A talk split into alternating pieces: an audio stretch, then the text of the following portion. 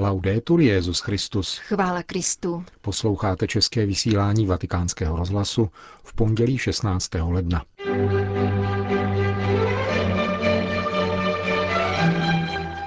Benedikt XVI. připomněl Světový den migrantů a uprchlíků. Vatikánský ekonom Goti Tedesky komentuje nejnovější vývoj hospodářské krize. Z Pákistánu přicházejí další zprávy o krutém pronásledování křesťanů. To jsou hlavní témata našeho dnešního pořadu, kterým vás provázejí Jana Gruberová a Milan Glázer. Zprávy vatikánského rozhlasu. Vatikán. Na včerejšek připadnul Světový den migrantů a uprchlíků, což ve své pravidelné promluvě před modlitbou Anděl Páně připomněl Benedikt XVI. Miliony lidí jsou aktéry fenoménu migrace. Nejsou to však čísla, níbrž muži a ženy, děti, mladí i staří, kteří hledají místo, kde by mohli žít v míru. Ve svém papežském poselství k tomuto světovému dni jsem věnoval pozornost tématu migrace a nová evangelizace, kde zdůrazňuji, že migranti nejsou v soudobém světě pouhými adresáty, níbrž také protagonisty evangelizace. Poukázal svatý otec na důležitý, ale opomíjený moment fenoménu migrace ve včerejší polední promluvě k přibližně 30 tisícům věřících shromážděných na náměstí svatého Petra, mezi nimiž byli také zástupci různých komunit imigrantů města Řím. Vatikán. Není náhoda, že rok víry byl ohlášen s takovým předstihem. Papež chce, aby byl v plnosti pochopen účel této jeho iniciativy dříve, než vzniknou příslušné pastorační plány, říká arcibiskup Rino Fisichella, předseda Papežské rady pro novou evangelizaci, na jejíž půdě vzniká sekretariát pro koordinaci slavení roku víry. Předseda zmíněné Papežské rady poukazuje na dva cíle – na jedné straně má do pomoci osobnímu setkání s Ježíšem Kristem a na druhé dát lépe poznat obsah křesťanské víry, tedy toho, co věříme. Po druhém vatikánském koncilu, říká arcibiskup Fizikela, nastala jakási dichotomie mezi vírou církve a vírou, kterou denně prožívá jednotlivec. Takovéto dělení je ovšem zcela nesmyslné. Obsah víry je přece pravda o mém vlastním životě, zdůrazňuje arcibiskup. Konkrétním cílem roku víry by proto mohlo být prohloubené poznání kréda, tak aby jej každý katolík mohl recitovat s plným porozuměním jako svoji denní modlitbu, navrhuje šéf Papežské rady pro novou evangelizaci. Podle jeho názoru bude rok víry také dobrou příležitostí k novému objevení křesťanských spisovatelů, kteří dovedli psát o své víře a připomíná v této souvislosti Chestertona a Peggyho. Vatikán. Na náměstí svatého Petra se v neděli schromáždilo asi 30 osob, hlásících se ke hnutí indignádos, to znamená rozhořčených, aby protestovalo proti důsledkům světové krize.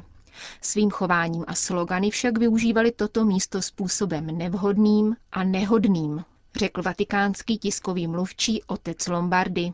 Účastníci manifestace byli různých národností a pokoušeli se tam zahájit okupační demonstraci, známou z jiných evropských a amerických měst. Vykřikovali proticírkevní a protipapežská hesla a došlo i k potičkám s italskou policií, která demonstranty vyvedla silou. Tři z nich přitom zadržela. Policejní zásah byl podle otce Lombardyho na místě. Vatikán. Evropa musí získat zpět svou konkurenceschopnost, aby obstála vůči východním ekonomikám. Komentuje vatikánský bankéř profesor Ettore Gotti Tedeschi snížení ratingu devíti evropských zemí, včetně Francie, Itálie, Španělska či Rakouska, které v sobotu ohlásila americká ratingová agentura Standard Poor's. Moje odpověď je jednoduchá.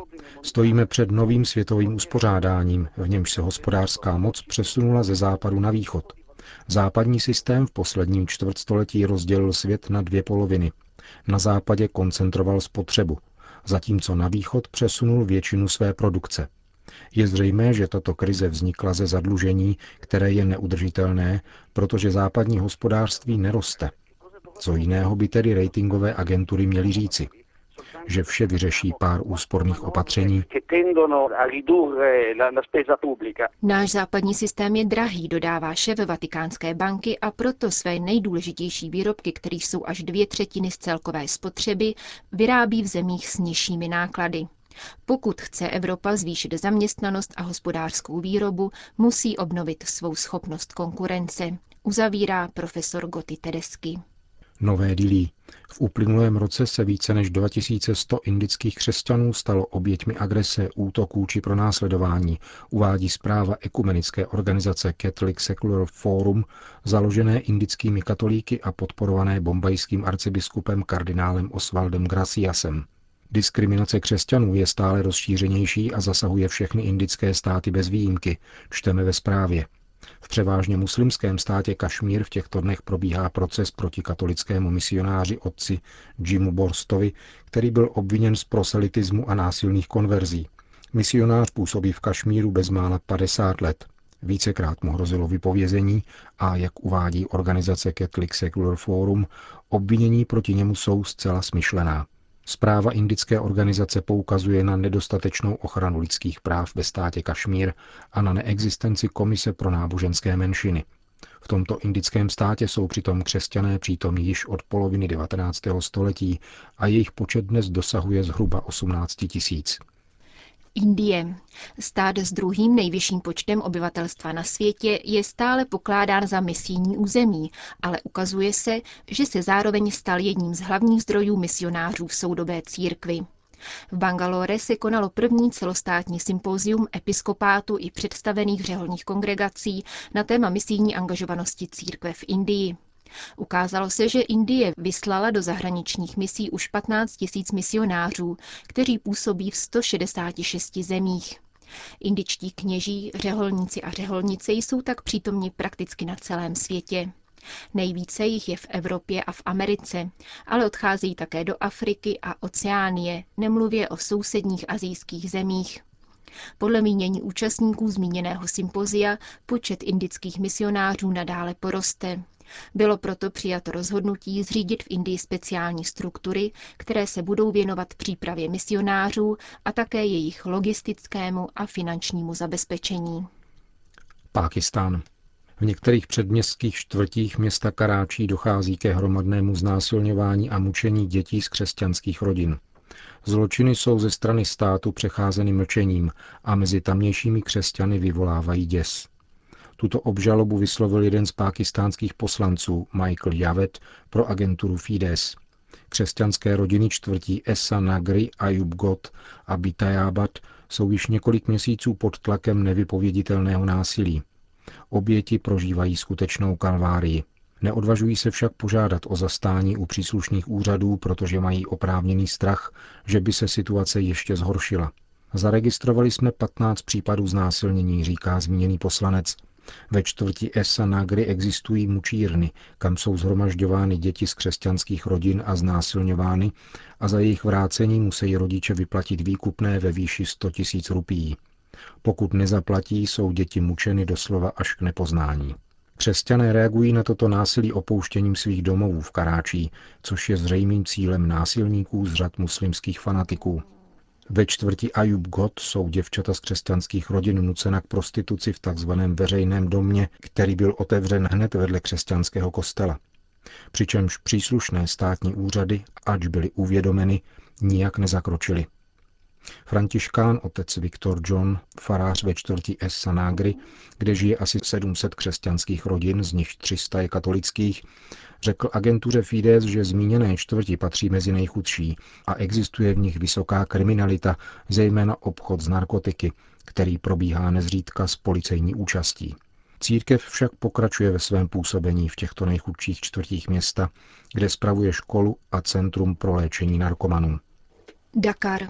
Stranou mediálního zájmu zůstalo neokázalé setkání biskupa italské diecéze Pistoia, monsignora Mansueta Bianchiho, s rodinnými příslušníky obětí rasisticky motivovaného činu, který se v polovině prosince odehrál ve Florencii. Italský neofašista tehdy zastřelil dva senegalské pouliční prodejce, další tři zranil a poté si sám vzal život. Návštěva monsignora Bianchiho na území jehož diecéze měli oběti i útočník trvalé bydliště probíhá až do 21. ledna v rámci pravidelných vztahů mezi toskánskou a senegalskou diecézí. Biskup Bianchi, který je v rámci italské biskupské konference zodpovědný za ekumenický a mezináboženský dialog, neopomněl do Dakaru pozvat příbuzné zavražděných Sambi Modoua a Diopa Mora a vynahradit tak gesto chybějící ze strany italské politiky či státní zprávy. Stručná novinová zpráva získává konkrétní podobu lidských tváří a životů, komentoval italský biskup setkání s pozůstalými. Násilný čin zničil naději na lepší život pro dvě rodiny, zejména 13-leté dívky a pětiletého chlapce, kteří nikdy nepoznali své otce. Vůči takovýmto lidským tragédiím vyvstává ještě více do popředí absurdita nedůvěry a podezřívavosti vůči přistěhovalcům, dodal toskánský biskup, jehož diecéze pozůstalé senegalských emigrantů finančně podpořila a přislíbila pomoc při studiu jejich dětí. Peking.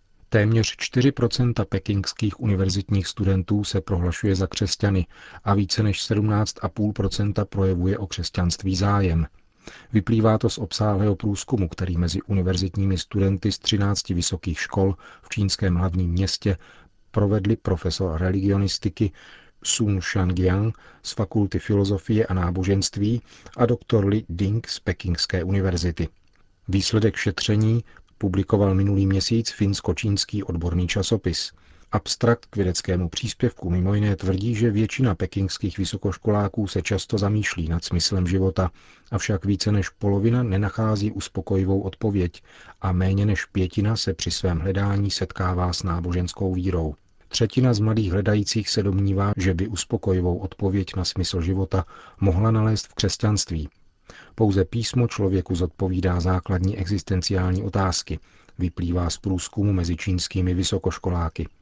Na prvním místě z religiózních systémů, které studenty zajímají, stojí buddhismus, následován křesťanstvím, taoismem, konfucionismem a islámem.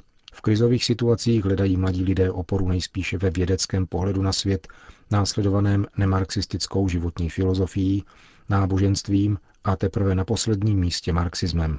Ortodoxní ideologie tak na čínských univerzitách pozbývá své nadvlády a je i zde nahrazována sekularizací a pluralismem, uzavírají autoři výzkumu. Moskva. Hlavním problémem ruského pravoslaví je příliš nízký počet obětavých kněží, domnívá se saratovský metropolita Longin, který však poznamenal, že stávající duchovní plní svou službu dobře. Čím více však bude duchovních, kteří budou chápat, čím se jejich služba liší od jiných forem lidské činnosti, tím účinněji budou řešeny problémy církve. Duchovní služba je vždycky spojena s obětí, řekl ruský pravoslavný hierarcha a zdůraznil, že pokud si kněží, zejména ve velkých městech, mohou dovolit koupy zahraničních vozů a pohodlných domů, měli by s tím větším nasazením plnit svou pastorační službu. Všechny problémy církve pramení v nás samotných a platí dnes, stejně jako v 90. letech minulého století nebo před tisíci lety, řekl pravoslavný metropolita Saratova Longin. Velmi přímá slova biskupa Ruské pravoslavné církve lze bez pochyby vztáhnout i na jiná církevní společenství. Itálie. Jako farář mohu říci, že obyvatelé ostrova Giglio si zaslouží vyznamenání za občanské zásluhy, na které je navrhl premiér Monty. Ostrované se zachovali velmi solidárně, protože zde byl skutečný nepoměr mezi tím množstvím lidí, kteří přicházeli mokří, promrzlí a dezorientovaní a našimi možnostmi je přijmout. Popisuje pro vatikánský rozhlas okamžiky po sobotní havárii výletní lodi Costa Concordia farář obce Giglio Porto, otec Lorenzo Pasquotti a dodává. Náš kostel je přímo naproti přístavu. Otevřel jsem hned dveře a pustil lidi dál. Rozmístili se do lavic, sedli si na podlahu a schody před oltářem a také do zákristie. Vytáhl jsem všechny svoje deky a dal je hned dětem. Doufejme, že náš ostrov zůstane výletním místem, avšak ode dneška bude také ostrovem solidarity. Říká farář italského ostrova Giglio, který se spolu s obyvateli účastnil záchranářských prací po tragické sobotní události. Končíme české vysílání vatikánského rozhlasu. Chvála Kristu. Laudetur Jezus Christus. thank you